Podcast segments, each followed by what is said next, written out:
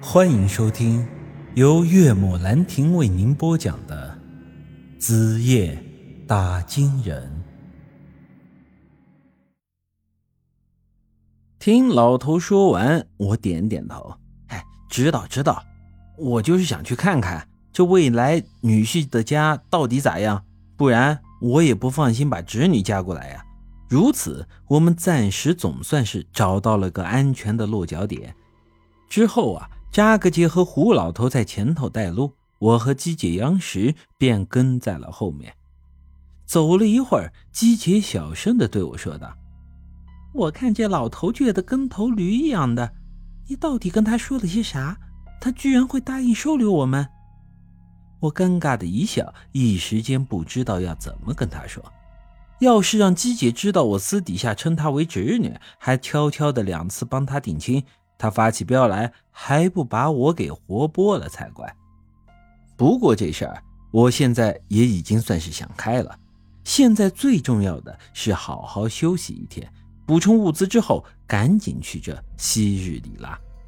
至于这骗人的事儿，骗一个扎克杰是骗，现在再加个胡老头也是骗。没啥大不了的，于是我只对姬姐说道：“山人自有妙计，你就别多问了。”走了大概半个多小时，这荒凉的草原上突然出现了一片醒目的碧绿。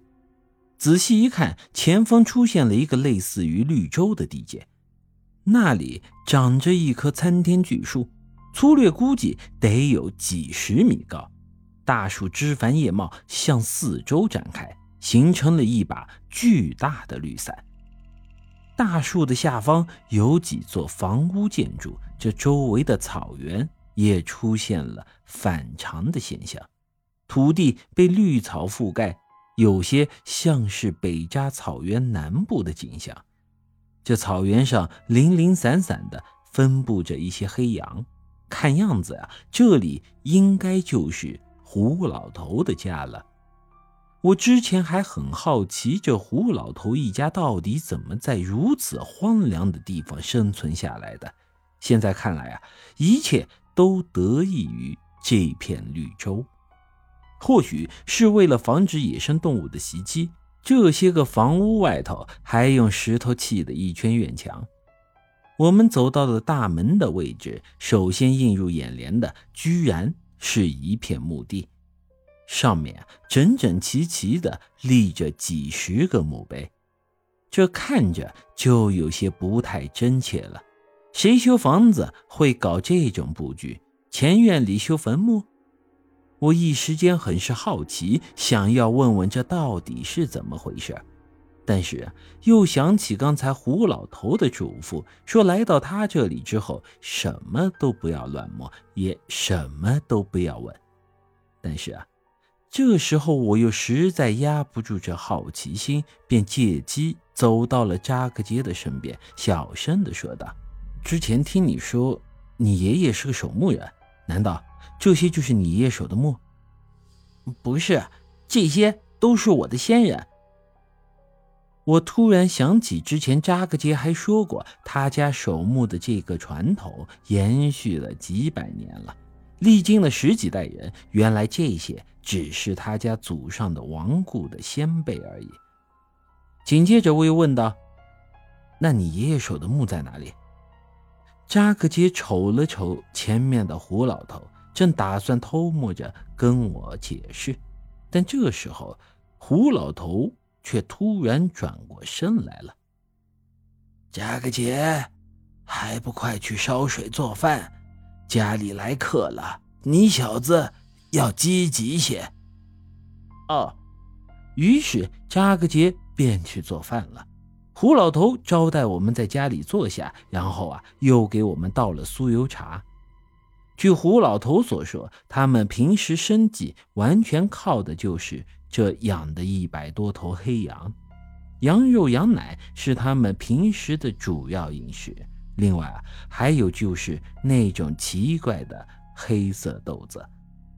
我本来以为那黑色豆子只能用来驱邪，却没想到居然也可以拿来当做粮食来吃。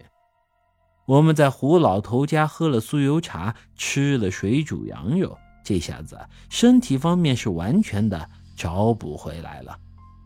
吃饱喝足之后，胡老头向我们问起了此行来北扎草原的目的。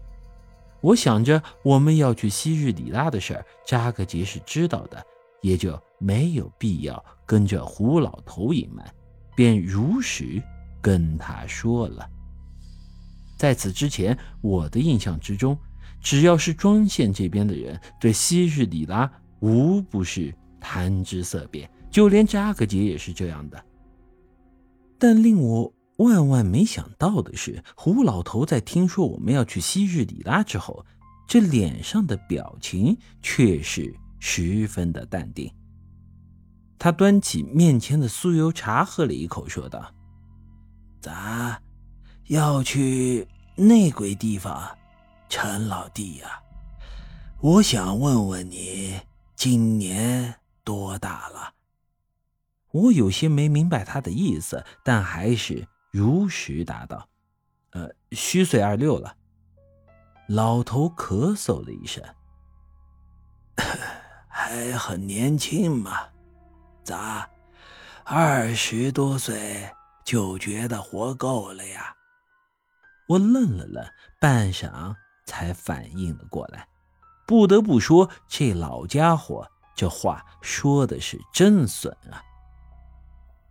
本集。已经播讲完毕，欢迎您的继续收听。